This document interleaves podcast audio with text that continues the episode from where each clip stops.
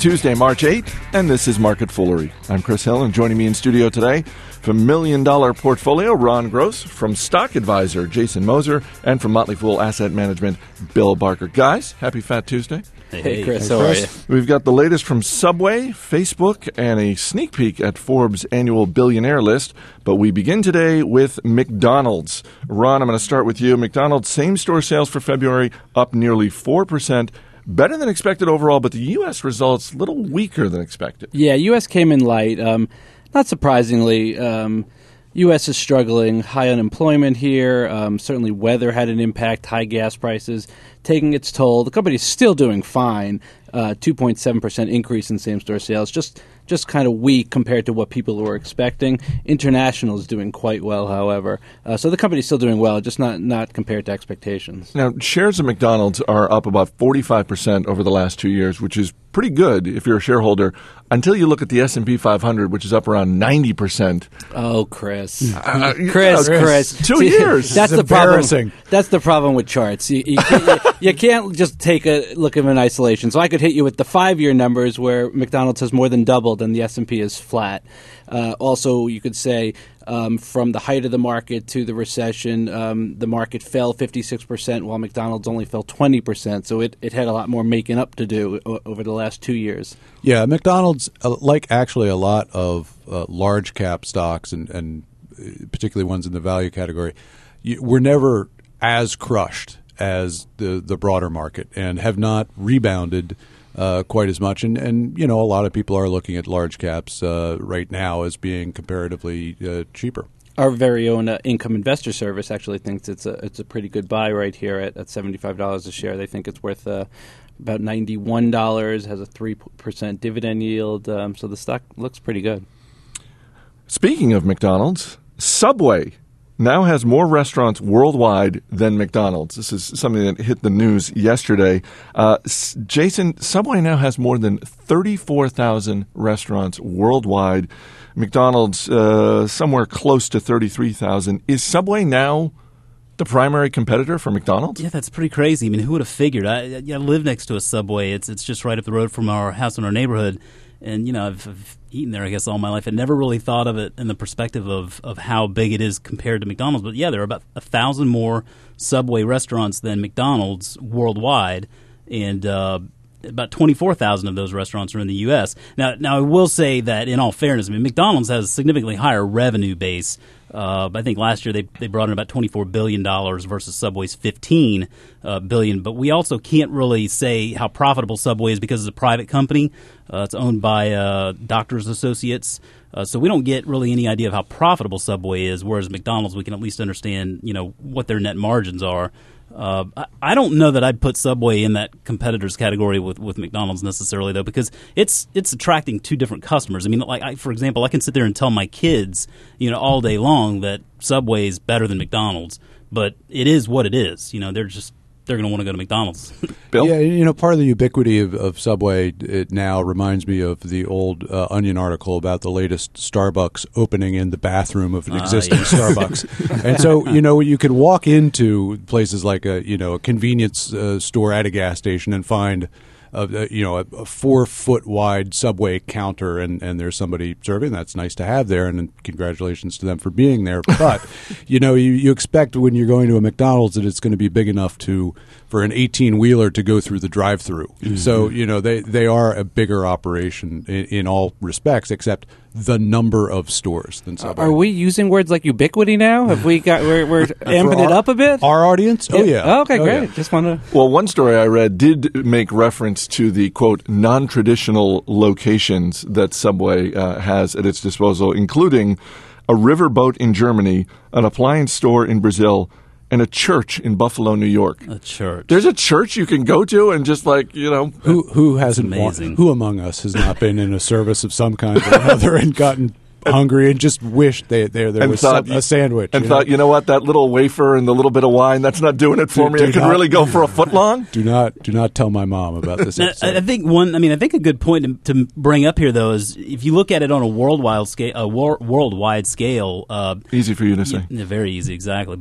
But uh, you know, when we were in, in Egypt a few years back, we, there was Subway there that we, we tried, and I think McDonald's translates probably more so internationally than Subway does because you know Subway's a sandwich, and people might not quite get the concept of a sandwich like we do. So in Egypt, for example, they didn't use any pork products in their sandwiches, but McDonald's, you know, it's pretty much McDonald's. I mean, the French fries are French fries anywhere you go, and they can kind of adjust their sandwiches to the cultural taste. But I don't know that it translates quite as well internationally. And, and people love clowns everywhere. You know, I don't know. and, Clowns freak me out. And, you know, well, J- Jared is is you know confusing. I Jared think, might still. freak me He's out a little bit of a clown himself. Yeah, Jared's not going to get your, your kids to eat at Uh, Subway. Yeah, yeah, yeah. I don't think so. Warner Brothers has announced it will be the first Hollywood studio to allow Facebook users to rent a digital movie through Facebook. As an experiment, users can rent The Dark Knight with Facebook credits, and Facebook takes a cut. Uh, Ron, if studios can start cutting deals directly with Facebook, shouldn't Netflix be afraid? I think they should, Chris. As we've been saying for some time, uh, the, the free ride is, is is coming to an end, or being the only game in town is, is really coming to an end. There is competition coming, and with Netflix priced the way it is to really reflect being you know that market leader forever, um, I think at least the valuation is in jeopardy. Yeah, I think that's true, and I think it also helps some people out there. A topic that has been discussed here a few times is how do you get to the valuation of Facebook being at the 50, 60 billion, whatever it is, and it's it's going to be things like this uh, that people haven't been thinking about as revenue streams, which may or may not ultimately justify that kind of valuation, but it goes well beyond people updating their their Facebook pages. So I cost. I saw the cost they were uh, they were charging for these for these for this movie exactly. Um, three dollars I think for the rental or thirty Facebook credits. So then the question I have for you, Chris, is can you use your Farmville money to buy that movie? I am not on Farmville. I've. I've never participated in lie. Farmville, and I I I just despise that you have Lying attempted to disparage me corn, as, you? as being a Farmville guy. I think you got to flip that over though and look at it from the perspective of okay, if Facebook's trying to do movies, that's probably a little bit easier for them to pull off than Netflix trying to do social media. So, if you're Netflix, what's a bigger threat? Is it Amazon with their 5,000 film library that almost definitely will expand over time, or Facebook? I don't think you can. I think it has to be taken as, as the collective. I mean, you've got to realize that people are coming after you. Yeah, you don't have to rank necessarily which one of those is going to be the bigger threat. It's a podcast, Bill. we, we, we rank things. Oh, Amazon then. Ron? Uh, who has who has more eyeballs in a sense? Um, I'd have to think that through. Probably Well, Facebook probably does. Facebook. yeah, I so I'm gonna I'm gonna I'm gonna go with Facebook. Pretty good choice for a first film, though. The Dark Knight. I mean, that movie rocked. It's Batman. And finally, Forbes magazine will be releasing its 2011 billionaires list tomorrow, while Bill Gates will be in the top three, along with Warren Buffett and Mexican tycoon Carlos Slim. He won't be topping the list because he has given away more than one third of his wealth to the Gates Foundation. Last year's list put Gates' fortune, at 53 billion.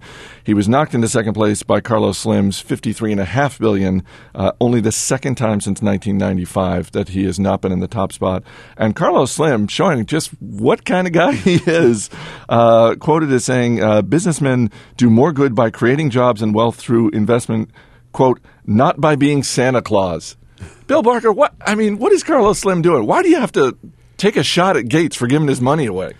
Oh, I, I, maybe he was taking a shot at Gates. I don't know. He's probably reflecting what his own interests are, and if he is not interested in being a great philanthropist, then nobody. It- should it try to appears he is not. shoehorn him into that. And you know, Gates has had a remarkable career, and he actually is one of the people that exemplifies this, the superpower that I've discussed with you in the past that I wish to have, which is the ability to leave on time.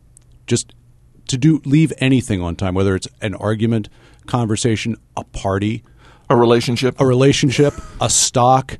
Uh, and Bill Gates, A podcast, as people are just clicking this off immediately. Bill Gates left Microsoft in uh, as CEO in January of 2000, and you you know that that's great timing. He left Harvard at the right time to, to start Microsoft. I think he got out of the game of collecting as many assets as possible at the right time. He has dedicated, you know, an intelligence to his philanthropy that uh, you know is businesslike, and I think that in in that respect, he's he's hopefully going to do more there than he ever was able to do, uh, just owning a lot of shares of Microsoft. So the the Forbes list will come out on Wednesday. It will have the wealthiest people in the world, some of whom have made their money on their own, some, like several members of the Walton family, who have inherited. Um, so, enough of the real people who are wealthy. Let's just quickly go around the table. Your favorite fictional rich guy? Bill? Tony Stark. Iron Man. Uh, yeah, I, I, gotta say, you know, I mean, he's got he's got the toys, he's he's got the wealth, he's got the fun things to do, and and he's got what I'm going to predict is more girls than any of the fictional characters you guys are about to mention. Jason, Chris, you'll appreciate uh, Family Guy's Carter Pewterschmidt. Oh, sure. Yeah, I mean, he's just always coming down hard on Peter. Just you know, obviously, never really wanted. How did Carter Peter Schmidt make his money in Family Guy? Oh man, he's got Carter Peter. It's like Pewterschmidt Industries. Remember because there was that one episode where Peter actually had to take over because Carter had a stroke. There you go. There you go. Ron, philanthropist, eccentric, and chocolate factory owner Mr. Willy Wonka. now, which Willy Wonka are we talking about? Because the, the one original that, Willy Wonka. Because the, I, I, mean, I like Johnny Depp, but I caught a little bit of, of his version of Willy Wonka. It was on TV recently, and I got to say, it just freaked me right out. Gene Wilder is the classic. Yeah, he yeah. is the gold standard. Those were night and day apart. All right, Bill Barker, Jason Moser, Ron Gross, guys, thanks for being here. Thanks, Chris. Thanks, Chris. As always, people on the program may have interest in the stocks they talk about. Don't buy or sell stocks based solely on what you hear. That's it for this edition of Market Foolery. Our producer is Mac Greer. I'm Chris Hill. Thanks for listening. We'll see you next time.